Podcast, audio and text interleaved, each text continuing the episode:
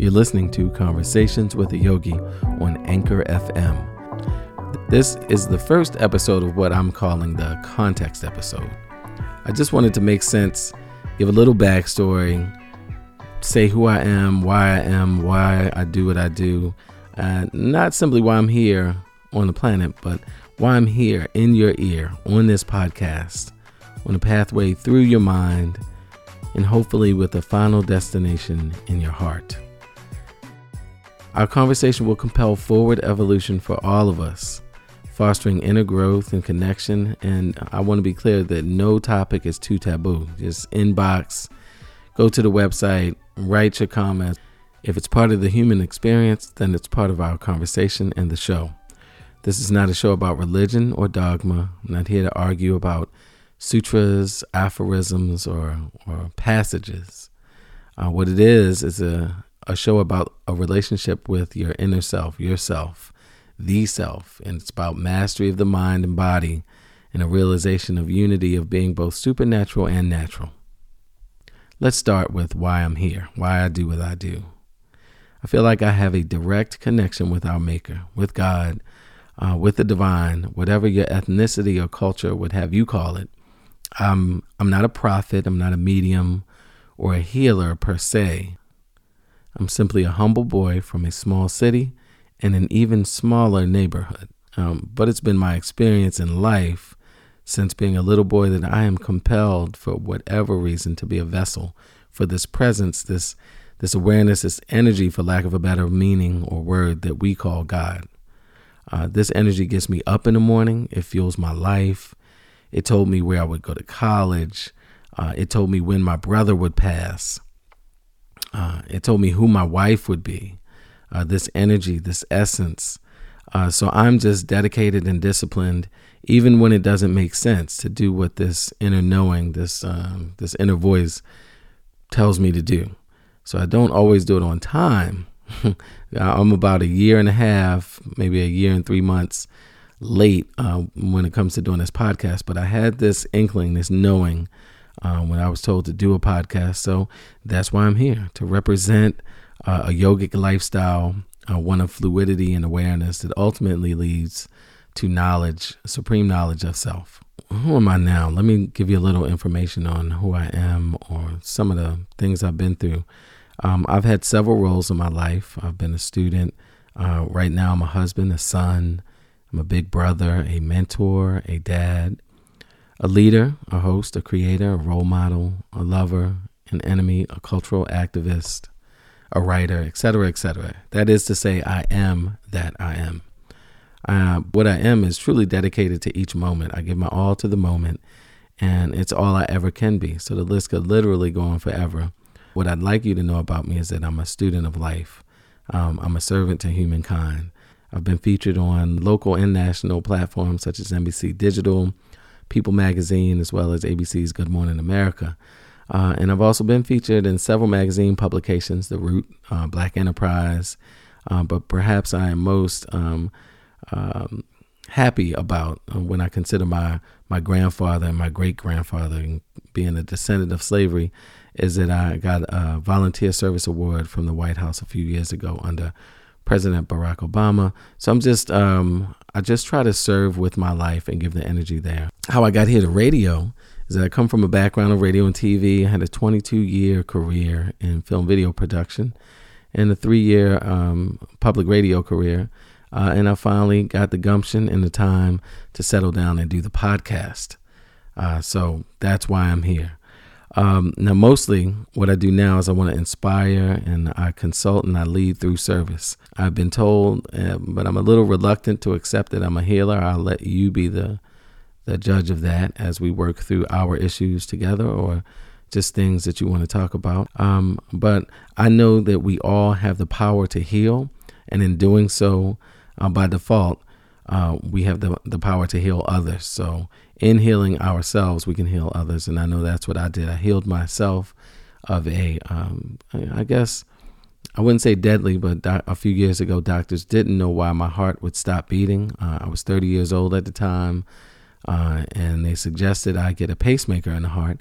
Uh, I declined that at that moment. I did not want to uh, get open heart surgery. And uh, I dedicated my life after a very long prayer. I dedicated my life to, to God and I surrendered in that moment. And He woke me up the next day. And so I, I, I changed from that moment. I went to my dad and asked for help because he's always been a lifelong yogi. Uh, he's been practicing since I could remember.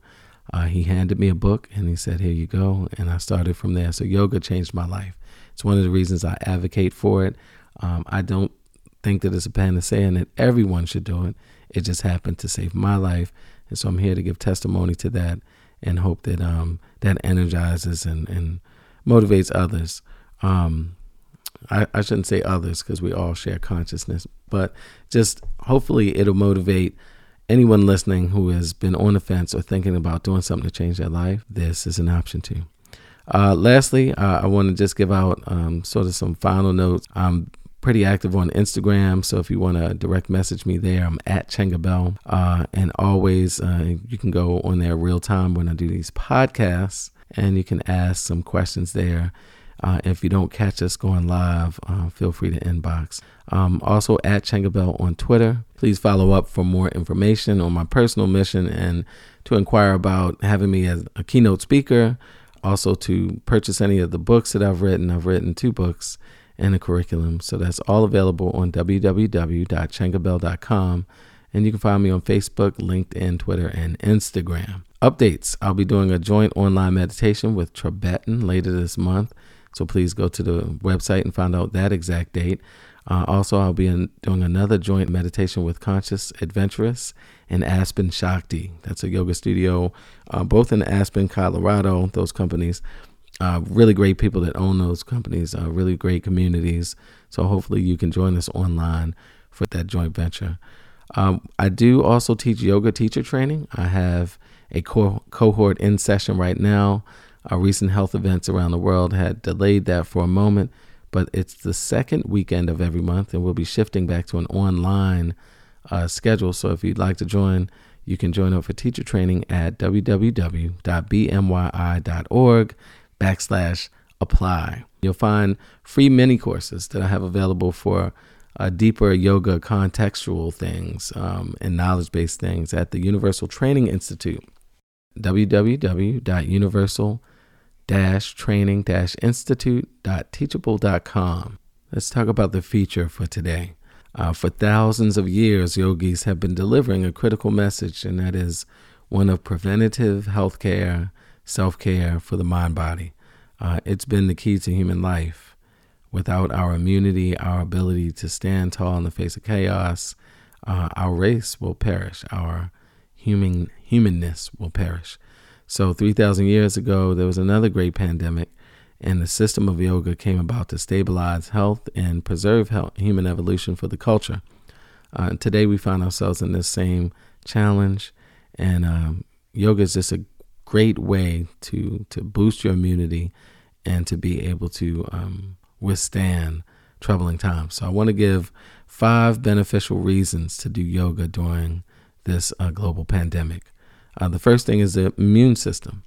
Uh, yoga is an anaerobic body system and it improves your overall health. So, asana practice, that's what we know as the poses and the postures that tones your body. Muscle likes to be hugged to the bone. So, it, uh, yoga asana posture, not only does it add flexibility, but it gives strength. You think of it like pulling taffy. So, muscle has resiliency. So, when you stretch it and you get these micro tears, each time it rebuilds itself, it's stronger. But yoga asana does it through building small muscles. It's the small muscles that support your large muscles. So this is why it ends up toning you so well. And in doing so, it cleanses the blood.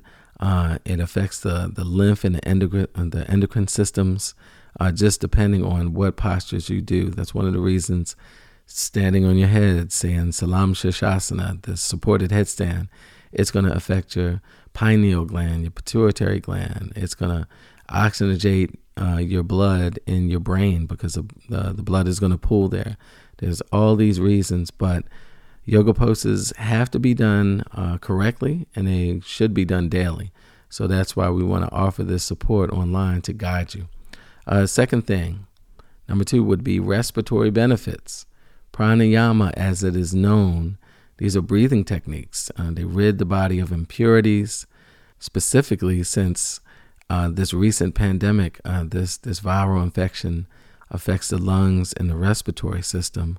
A breathing practice is a great way to increase oxygen in the body and subsequently the brain. So uh, yogis use kriyas. We have um, uh, Viloma 1, 2, and 3, uh, these kumbhaka, these breath exercises that part of it is so it slows the transfer rate so that your body has more time to pull oxygen from the lungs and get it in the bloodstream and more time to slowly release toxins from the blood into your lungs so you can exhale out. The other reason we do uh, pranayama practice is to strengthen the diaphragm. Yogis like to say the most important muscle in your body is the diaphragm because without the diaphragm, your brain ceases to think because it can't be alive and your heart ceases to beat. So they like to say the most important muscle is the diaphragm. So why not tone it? Kriyas, uh, such as um, the breath of fire, um, just a lot of toning, diaphragm toning exercises will help you do that. Uh, the third thing, mental health. By now, it's pretty common knowledge that uh, meditation and mindfulness help the mind. Although the mind is often associated with the brain, you know, modern day science has yet to be able to locate the mind, like actually see where it is in the brain. Um, so one thing is certain though is that mind is indeed a function of brain. So with that in mind, meditation can be difficult at first because we don't know where, how to to so-called affect the mind. With that in mind, meditation can be difficult at first. It's hard to train the body to sit still long enough, and even more challenging to cultivate an ability to slow thoughts down so that the mind eventually becomes empty. Uh, either way, meditation helps you maintain focus, clarity, and all the key functions associated with what we know as sanity, and that leads to a better quality of life. So, we want to do that as a third thing um, through your practice. You're going to gain better mental health. The fourth thing is weight loss. Uh, it's been scientifically documented that decreased fat and increased muscle tone help stabilize this biomass that we call the human body. Uh, diabetes and heart disease are very heavily correlated with uh, excess weight and nutrient deficient diet. So, Ayurveda is part of yoga and uses specific foods for specific diets to optimize one's individual health. Therefore, you get the food and nutrients uh, customized, for lack of a better word, for your body type. It's not a generalized diet like we have in America, where we often uh, use the standard American diet, otherwise known as SAD, to um, to address issues of the body. And the fifth thing is accessibility. Uh, this is probably the thing I love most about yoga, uh, is that it doesn't need to be done in a gym or a large studio with uh, burning incense and lots of light. It can be done right in your home, uh, your hallway, uh, an area in the kitchen, uh, bedroom, the garage, wherever you have enough room to raise your hands uh, up to the ceiling and it doesn't touch, and wherever you have enough room to spread your hands, your arms out to the side, as long as you're not going to bump into anything on the side. Um, and since recent mandates have us staying at home globally, not just here in America, you can make use of this time to create a new healthy habit. It takes 10 days to break short term habits and 28 days or a full lunar cycle to break long term habits. I'm here to help and provide support in learning and just guidance for a practice that will first protect and then preserve your life. So, lastly, um, before I say goodbye and um, break out on this initial podcast, I want to give you a few design tips for your at home practice. First, you want to have a dedicated space Humans are energy. Our energy radiates outward from within us. So your space needs to be able to support your energy by being able to preserve, filter, and reflect aspects of you, both your inner and outer expression. Next is airflow. Your practice space should have good airflow and lighting. If the air is musty, damp, or too dry, stagnant, or unclean, yoga could negatively affect your health. So if the space you have is in a basement space, for example, invest in an affordable air purifier and keep the air clean. Usually, a decent air filter system will run $75 and up. If you uh, have the ability to crack windows, again, you can crack those windows. Just make sure it's not too much moisture or too much dryness coming in from the air. After that, you want to consider air quality. Uh, the space in which you practice must be free from dust and mold. Environment is next. Uh, you can practice indoor or outdoor, but it should be tall enough again that you can raise your arms and wide enough that you can spread them without touching the walls. Privacy is going to be ideal in that environment. Ideally, you want a space where there'll be no interruptions to your practice. So this, whether it's a 15, a 60, or 90 minute practice, you just don't want kids, pets, spouses, or coworkers busting through to speak with you. Finally, with that environment, you want to have it tech free. Unless you're playing music for your practice from a smartphone or using the computer to, to watch a yoga tutorial or perhaps a streaming class, you just don't want to have technology in the space. Uh, it radiates low levels of radiation, and it's just the light is always going to be a distraction to your eye. You'll find yourself focusing on that bright light outside of you instead of the bright light inside of you. So you want this practice to be dedicated to you, for you, by you, and that's it. It's all about you here. That's it for today. I wanted to keep it brief. Uh, I want to end by asking you to write down one thing that you recall from today's discussion that stuck with you or resonated with you. Perhaps it was something new, uh, but write it down for you in your own. If you don't have a journal, write it on a post it note, even if it's a single sentence. Write it in an email and send it to yourself, Conversations with a Yogi, that way, or hashtag it on your phone so that you'll be able to recall uh, these moments that we share together. I'd like to ask you to go to www.changabell.com. Please send me any kind of information, feedback, what you'd like to hear. I love you guys. See you next time on Conversations with the Yogi. Peace and blessings. You're listening to Conversations with a Yogi on Anchor FM.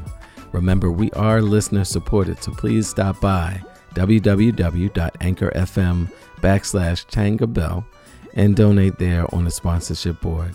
We appreciate all of our listeners. Have a great day. Namaste.